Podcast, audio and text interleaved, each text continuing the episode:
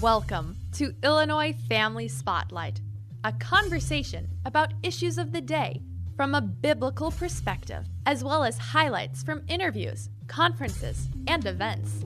Here's Monty Larrick.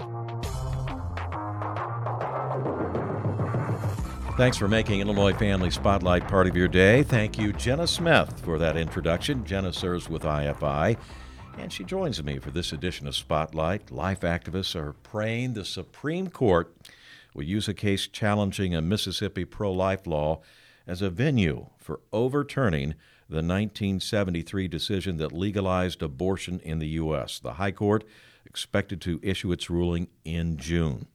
Doctor Steve Jacobs believes a majority of justices will decide to overturn Roe v. Wade. Doctor Jacobs is the program director for Illinois Right to Life. He's a writer and public speaker. He has a law degree from Northwestern University and a P H D from the University of Chicago. Somehow he still turned out conservative.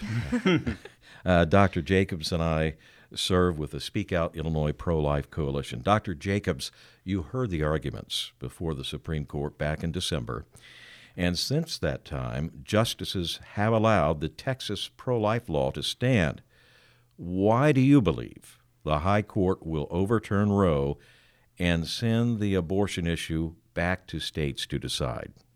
So, I first off, thank you very much for having me on this podcast. It's a real pleasure.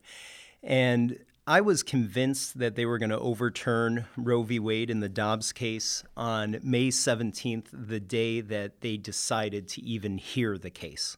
So it's very, very rare that the Supreme Court agrees to hear a case. It's about one percent of cases. But when you're considering a potential threat to Roe, why would the court agree to hear that challenge unless they had the votes to overturn it? Right. So only four votes are required to hear a case, but five are required to, you know, deliberate in a decision, to have a majority decision. So once they had made that decision to hear the case, I thought that was really clear indicia that they were going to overturn it. But like you mentioned, Monty, the fact that they allowed Texas heartbeat law to go into effect, which essentially renders Roe no longer good law in this nation, not only in Texas, but throughout the nation. Yeah. Because if they allowed that law to go into effect, they would allow similar legislation in each of the fifty states to go into effect. So if Roe stood for the proposition that states could not restrict abortion access before viability, but here, states can restrict it at the fetal heartbeat, which is the sixth week of pregnancy, well before viability. Clearly, it's no longer good law in this nation. So I think it it only follows that, especially after watching the or listening to the December first oral arguments, I think it's just clear that uh, Roe is about to be overturned, and we see the pro-abortion left has made this abundantly clear in the New York Times, New York Magazine, just a- everything that you could read on Roe. It's clear that we're headed towards a post-Roe America.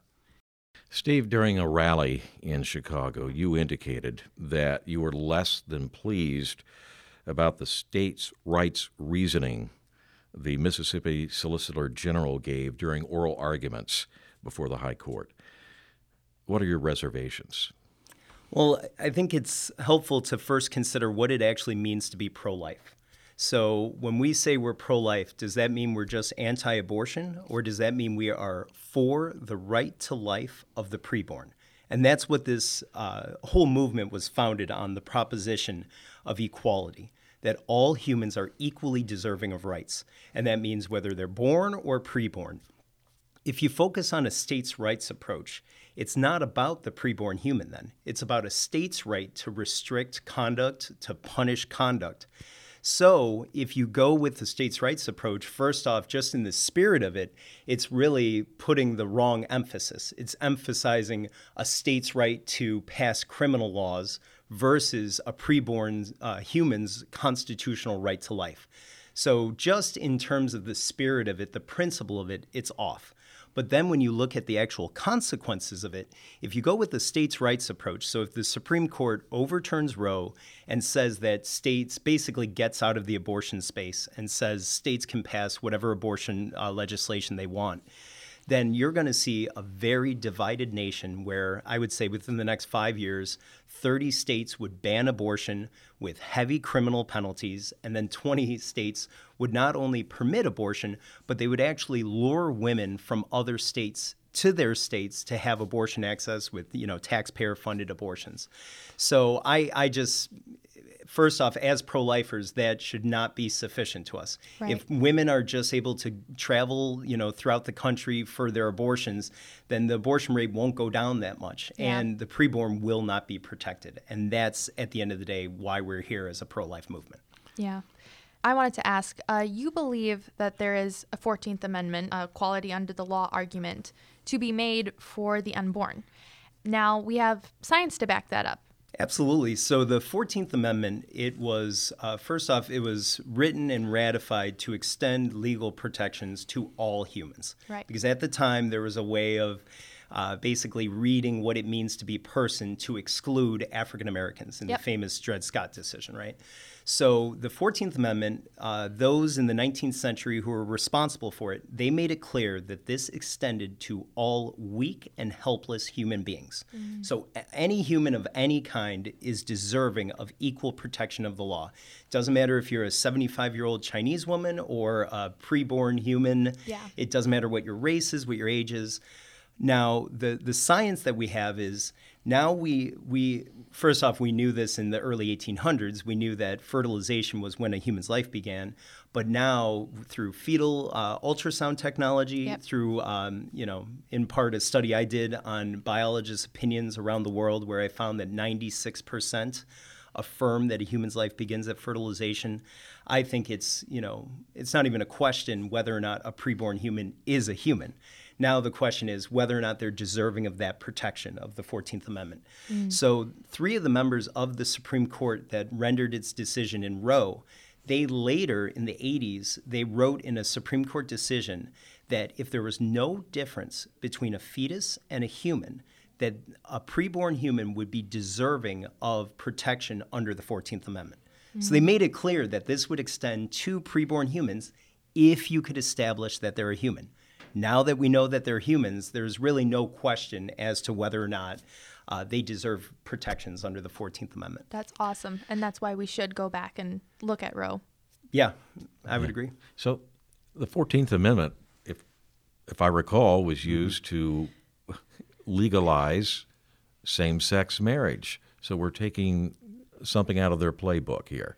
Yeah, so interestingly enough, when they legalize same-sex marriage, when they actually use the fourteenth Amendment to protect abortion, you know, rights, I'm doing quotes right now for the listeners, uh, so the right to abortion, they use the fourteenth Amendment, but they use what is called substantive due process. Basically, I mean, you could argue like a legal fiction, a legal concept that they created to use to guarantee whatever rights they thought were implied in the Constitution wow. as opposed to actually written. But when it comes to the Equal Protection Clause, there's no implication to that. It's explicitly written that all persons are equally deserving of rights. And then when you look at what person actually means, not only through what the nineteenth century uh, ratifiers of the fourteenth Amendment, what they meant, mm-hmm. but also what Supreme Court justices have read that to mean, including pro-Roe justices, it's just without a doubt that it applies to all humans. And the biggest example I use is when those who talk about states' rights and they say that it's an issue for democracy to decide, right? That states should decide what their abortion laws are. I ask, what if Texas amended its homicide laws so they only protected citizens born in Texas? So they no longer protected undocumented immigrants who came into their states. Are we really going to say that the Supreme Court would sit on its hands and say, well, it's an issue for democracy to decide right. oh my whether goodness. or not humans deserve protection? It is a laughable argument. It's actually unconscionable when it comes from pro-life leaders, mm. uh, personally. It, that it irritates me to no end. It's one thing to say, strategically, we should start with, start with the states' rights approach and then lead to the fetal rights approach. But when somebody says the Constitution does not guarantee rights to the preborn, I just, I don't know how they could square a true pro-life commitment with a logical reading of the Constitution. You know, I... I recall seeing some signs at the March for Life in Washington that said equality begins in the womb. It's, it's a great point to make, isn't it? Absolutely. And I, I know, so I know life is in our name, right? We're a pro-life movement.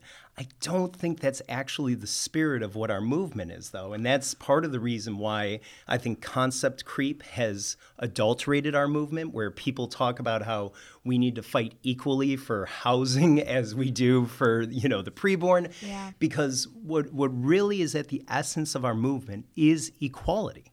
It's the notion that if all of these other humans, these born humans, have the right to life, so too should the preborn humans. So it's not actually about life, it's about equality. And the early pro-life leaders, a lot of them weren't religious, you know, they didn't have faith convictions, they were just human rights advocates. And they just noticed, what the heck, here's a space, you know, in my day job, I'm fighting for people's right to reasonable rent prices. Yeah. But then there's this huge group of humans who are being killed with legal impunity. It, It's just unthinkable. So I loved how the March for Life in D C, that they adopted that moniker, that this is about equality. And really, from somebody who's trained in human rights, has taken a lot of courses in ethics, I mean, that's what brought me to this movement. It wasn't just about the babies, you know, yeah. which obviously I have a huge heart for. It was actually about the injustice, uh, the inequality. That's really why I'm here. But here's a challenge in Illinois. Yes, sir. What pro-abortion proponents call the Reproductive Health Act, crafted and passed by Democrats in the legislature, signed by Governor Pritzker. And very ironically named. Yeah. Yeah. uh, essentially denies all recognition for the rights of the unborn. So does the fourteenth Amendment argument to the U S Constitution get around that? Yes. Here in Illinois? Yeah, so uh, due to the Supremacy Clause, basically, the, the U S Supreme Court, you know, uh, all you have to do is look at, like, school segregation, right? When there was race-based school segregation, it wasn't the case that a state could simply uh, amend their constitution to say black and white people are not allowed to be educated together because the Brown v. Board uh, decision preempted that. Yeah. So, uh, and I, I find it funny that they felt the need to declare that the preborn do not have rights. That mm. reminded me a bit about uh, the lady doth protest too much. Why would you have to go out and say that they don't deserve rights if you don't think they deserve rights, yeah. right? Yeah. Like, why is that even a question? I mean, there's no question as to whether that box in the corner deserves rights. They knew the this moment, day was coming. Yeah, and I, I think it's just pretty obvious that they thought that they could somehow, like, preempt the Constitution wow. or a Supreme Court decision, when really that was just virtue signaling. That was just giving chum to their side. Um, and it, it was unfortunate, though, because that to see that codified into law, to see that level of discrimination and inequality, I mean, like I said, this was as if, you know, a southern state in the nineteen fifties literally amended their constitution to say that um, no African American has the right to e- equal treatment. And yeah. so it's really detestable. I know it's just a tactic on their side, but just as, as somebody who's trained in the law and trained in human rights, I mean, it is detestable. And if you think about the whole mantra of the left, it is equality, equality, equality. And they're being hypocrites. Oh, I... I mean, the, the joke, and I'm sure uh, listeners of uh, and uh, supporters of Illinois Family Institute have heard this before, but uh, if the left has any standards, they're double standards, right? Oh, yeah. So, I mean, we really shouldn't be surprised about that tactic. But, I mean, that, I think you bring up such a good point, Jenna, because that's basically the, the basis of my scholarship is the notion that you have to meet people on their playing field, right? Yeah. So even if you, as a Christian pro-lifer, even though you believe that the authority of the Bible, and I'm not saying I don't believe it, but the authority of the Bible is how you should advocate for the pro-life cause. If the other side doesn't even recognize the authority of the Bible, you have to meet them where they are. So if they're into equality, if they're into human rights, is there a way to use those concepts to help them see the injustice? And in my opinion, it's just a clear-cut case. Yeah. And all it requires, though, is to confidently uh, establish the preborn as humans. And then once you establish them as humans, you point out the fact that the fourteenth Amendment applies equally to all humans. And really, the argument's done there. And uh, even in Roe, most people don't talk about this. In the Roe decision, they said that if fetal rights were established, the case for abortion rights would collapse. So wow. It's not even a matter of, oh, how do we value the right to life of the preborn against the right? No, no, no, no. And the decision even said that, right? So by saying that abortion could be restricted after viability, it shows that the right to abort comes secondary to the right to life of the preborn human. That's incredible. Incredible. We want to continue our conversation with Doctor Steve Jacobs from Illinois Right to Life right after this. Do stay tuned.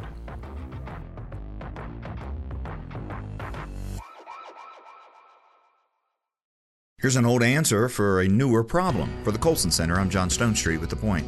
The U S is facing an aging population, a shortage of caregivers, a dearth of affordable housing, increase in social isolation that threatens well-being. This is what Claire Ansberry of the Wall Street Journal wrote in January, and it's true. covid nineteen only deepened an existing crisis for seniors who are both susceptible to the virus and prolonged social isolation. Solutions needed, but in the words of Ansberry, some think what we need is magic. She's referring to an acronym coined by geriatrician William Thomas. It stands for Multi-Ability, Multi-Generational, Inclusive Co-Living. The idea is to build new neighborhoods where young and old, families and singles live side by side, supported by inclusive design, technology, and neighbors. Now, if this sounds like a good idea, it's because it's modeled after an older, much deeper good idea, the family. Not just parents and kids, but extended families. We're all part of God's design to protect and care for one another, especially as we age. For the Colson Center, I'm John Stonestreet.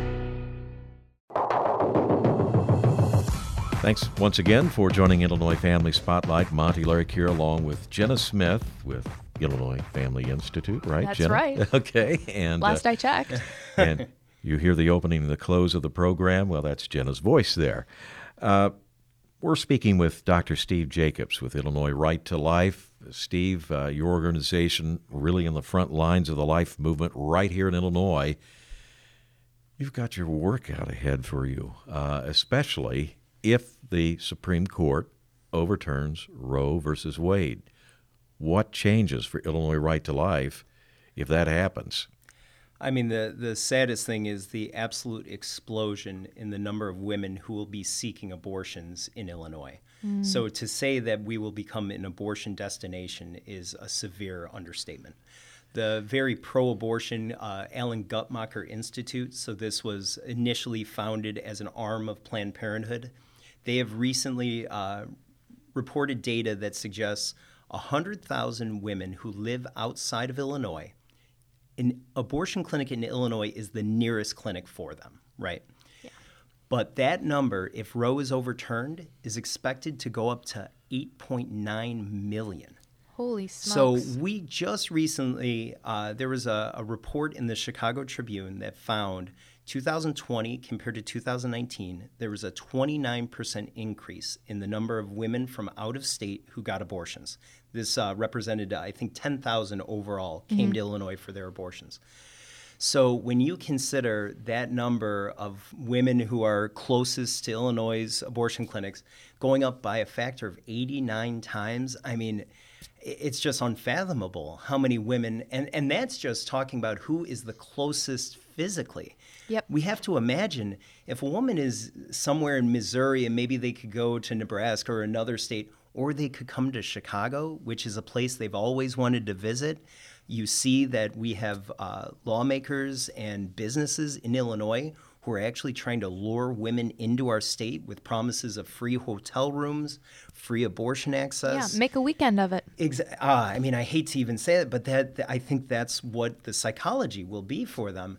So I don't even believe that eight point nine million. I, I'll bet it's twenty million is the number of women who would be most likely to come to Illinois for their abortions. Mm. So you're going to see an absolute explosion in the number of abortions in our state. You said twenty million. Do you mean to say that? I mean, I, so that's just conjecture. I don't know the number. I, I wouldn't be surprised if it was fifty million because, like I said, I mean, you, you have to ask yourself, if you're if you're in a red state, you know, somewhere in the Midwest, which basically we are we are this uh, desert of, of fetal rights when you think about it, right? All of the neighboring states are going to ban abortion. So even if you talk about uh, a person who, let's say, they're closer to Washington State, right? Mm-hmm.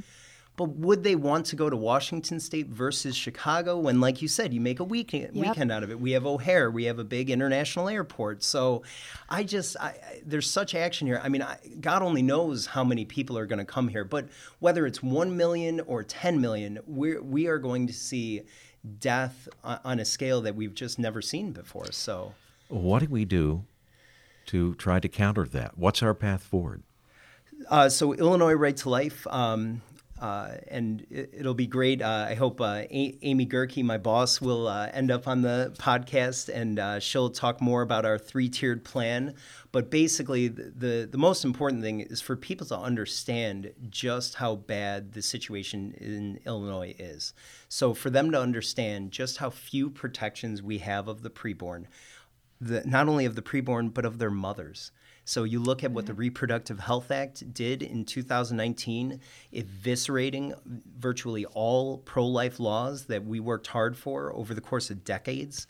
And then you look at the fact that they just recently um, repealed the Parental Notice of Abortion Act. So now we don't only have women who might be coming on their own volition to our state. Unfortunately, you're going to see underage girls. I mean, during one of the hearings about the Parental Notice Act, uh, the repeal, one of the advocates for the other side, they said that you're a bad parent if you somehow allow your daughter to come to Illinois for their abortion. It's not a matter of allowing them. You drop your daughter off at school, her boyfriend, who is likely overage based on what we know about yep. underage pregnancies, who's likely overage, and he picks her up, he brings her over state lines for an abortion, he might have her back in school by lunchtime. So I, I just think there's really no way for us to, to stop it other than through education. So we yeah. need to not only be educating people in Illinois, but people throughout the Midwest, because they all have parental notice laws or parental involvement laws.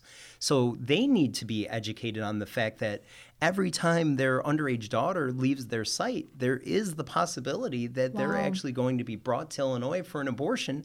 And not, not only is the abortion devastating, but what about the wake of it? What about the physical and psychological issues that arise out of it? Yeah. And at least if the parents knew, they could be there to support her. But, I mean, first off, if she's not even telling her parents about it, she's definitely not going to tell them about it when something goes wrong, yep. when she needs them the most. Yep. So our work is cut off for us, uh, Monty. Uh, but I, I think, you know, there, there's a reason to, to have hope, and that's that once the Supreme Court overturns Roe, that is now a pro-life mandate. People don't realize a lot of the support for, for abortion is embedded within their support of the Supreme Court and Roe. So there's a reason why most pro-abortion people believe that a human's life begins at viability. It's not because there's any science or arguments behind it. It's because that's what they read Roe to have determined. They didn't actually determine that, but that's that's how it's messaged, right?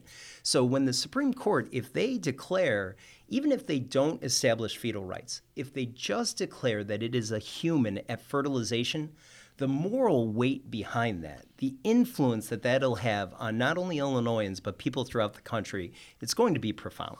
So it sows the seeds for people to think about this, even in Illinois, where the law codifies Roe versus Wade uh, here in Illinois.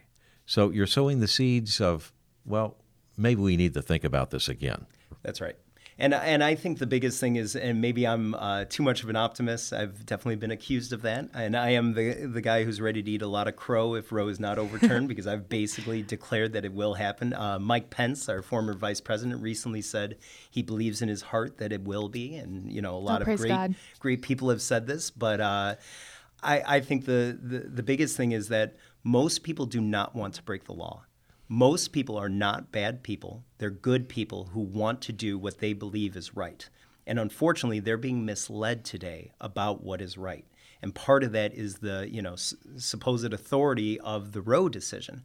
And when that is removed, I think you're going to see a lot of women who, and, and we know this just because in the pro-life movement, we've heard from so many women who got abortions before, uh, who did not get abortions before Roe because it was illegal, and who've said they only got abortions after Roe because it was legal. Mm. So if you have a woman in Nebraska and she knows that it's a homicide in her state to have an abortion, that her doctor could go to prison for performing an abortion on her because that preborn human deserves rights, I, I just do not think that we're going to see as many women running for illegal abortion access as much as the other side would try to have us believe. I wanted to go back to your point on educating the populace to impact change.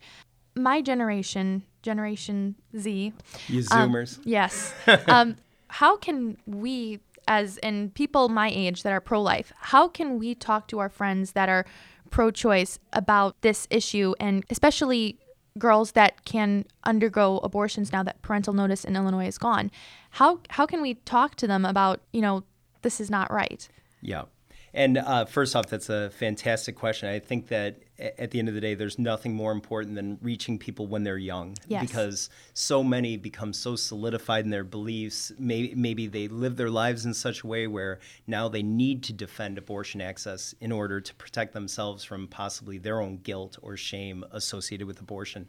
Uh, but now I'm, I'm a little more left-brained, so my approach is more logical. My approach is more so kind of like in evangelism, we're told to stay on the cross, right? Yeah. To not get distracted by, you know, why do young people die of cancer? Why this? Why that? To stay on the cross, his sacrifice, right? Similarly, to stay on the humanity of the preborn. There's no reason to get caught up in discussions about rape and incest and all of these, you know, extraordinary circumstances, but just the notion that it, what is this thing, right? Is it a preborn human? If it is a human, then what does our laws say about equality amongst humans? You point them to the Equal Protection Clause. Very so, I mean, I, I think there is a clear path forward, but if you want to bring in the emotion, I think giving people a sense of the scope of abortion is particularly profound.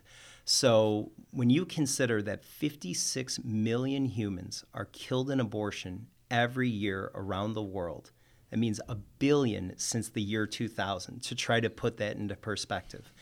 That that fifty-six million that die every year from abortion, that's the same number that die from all other causes combined. Obesity, old age, cancer, AIDS, all manner of disease and accident. So when you consider just the scope of this, I, I, I just think that that hits people in a way that, you know, when, when you hear about, you know, one out of three women have an abortion, it just doesn't have mm-hmm. the same profound effect as when you consider the massive loss of human life and human potential. Yeah. Steve, we're expecting the Supreme Court to rule in June, uh, maybe toward the latter part of the month. Mm-hmm. What should we as Christians, as life activists, be doing in the run-up to that? Uh, prayer. Absolutely right. And what else? Uh, so first off, uh, n- not only prayer for an outcome, but prayer for his will to be done. Like I, I think at the end of the day that that's a, an opportunity for us all to grow as Christians, to realize that first off, this world is not necessarily designed to be right and just, if you read your Bible. So to, to just allow the fact that we're not in control of outcomes, right? We're the people who are supposed to do what is right and to just kind of trust in, in God's will. Mm-hmm. But if you're going to pray, not only praying for his will, but praying for strength for the Supreme Court justices, because one cannot imagine the kind of pressure that they're under. Right. And we don't even know about the bad faith actors who are possibly threatening them behind closed doors. I was at the Supreme Court when Chuck Schumer, a sitting U S senator, threatened the Supreme Court justices in front of T V cameras, wow. saying that he would come after uh, Justices Kavanaugh and Gorsuch if they came after Roe. So I think they're under, you know, extreme stress, but I think the biggest thing is, since we know that the end is is nigh, right? Since we know that Roe is about to be overturned, we need to start preparing our friends, our families, and our neighbors so they do not get misled by the media on what that decision means, because they're already building this narrative, right? That the only reason Roe is changing is because the ideological makeup of the court changed, right? That it's just a power game now that there's enough uh, supposed conservatives on the Supreme Court. That's the only reason that mm-hmm. they're overturning Roe, when the truth is, ba- based on what uh, very liberal Supreme Court justices and law professors have said Roe should have been overturned the day after it was written. Wow. And therefore, it's not that conservatives coming onto the court is the reason why it's going to be overturned. It's that there's finally not so many, we'll say, um, you know, living constitutionalist justices, justices who believe in making the law instead of interpreting the Constitution as it was written, that now there's just not enough of them to prevent justice from being done. Doctor Steve Jacobs, Illinois Right to Life, thank you so much for your work, what you're doing. And uh, boy, uh, you've got a great website. People need to contact you if they have information or questions about, uh, if they have questions about where the fight uh, is now and where it should be going forward, they can go to you folks. Yeah, so Illinois Right To Life dot org, and you could follow us on Facebook, uh, Twitter, Instagram. I mean, I am so fortunate to be part of a team where we are all truly dedicated. You know, it's sometimes I'm the true believer in the group, right? Yep. But we are all true believers, and we are all working tirelessly to not only protect the preborn throughout the country, but throughout our state, and especially now that the battle is really coming here. I mean, I, I think you're going to see when, when the history is all written on the abortion debate, Illinois is going to prove to be a true inflection point. I mean, we are right in the middle of the storm, and I, I don't know how long it's going to take for us to finally win Illinois for life, but I can promise you it will be done. All right, you heard it here from Doctor Steve Jacobs, Illinois Right to Life. Thanks once again, and thank you folks for tuning in. Please uh, support the work at the Illinois Family Institute, Illinois Family Action. Tell your family and friends about Illinois Family Spotlight. And until next time, stay healthy, stay active, and God bless. For more information about Illinois Family Spotlight, visit I F I action dot org. And to email questions and comments, do so at feedback at I F I action dot org.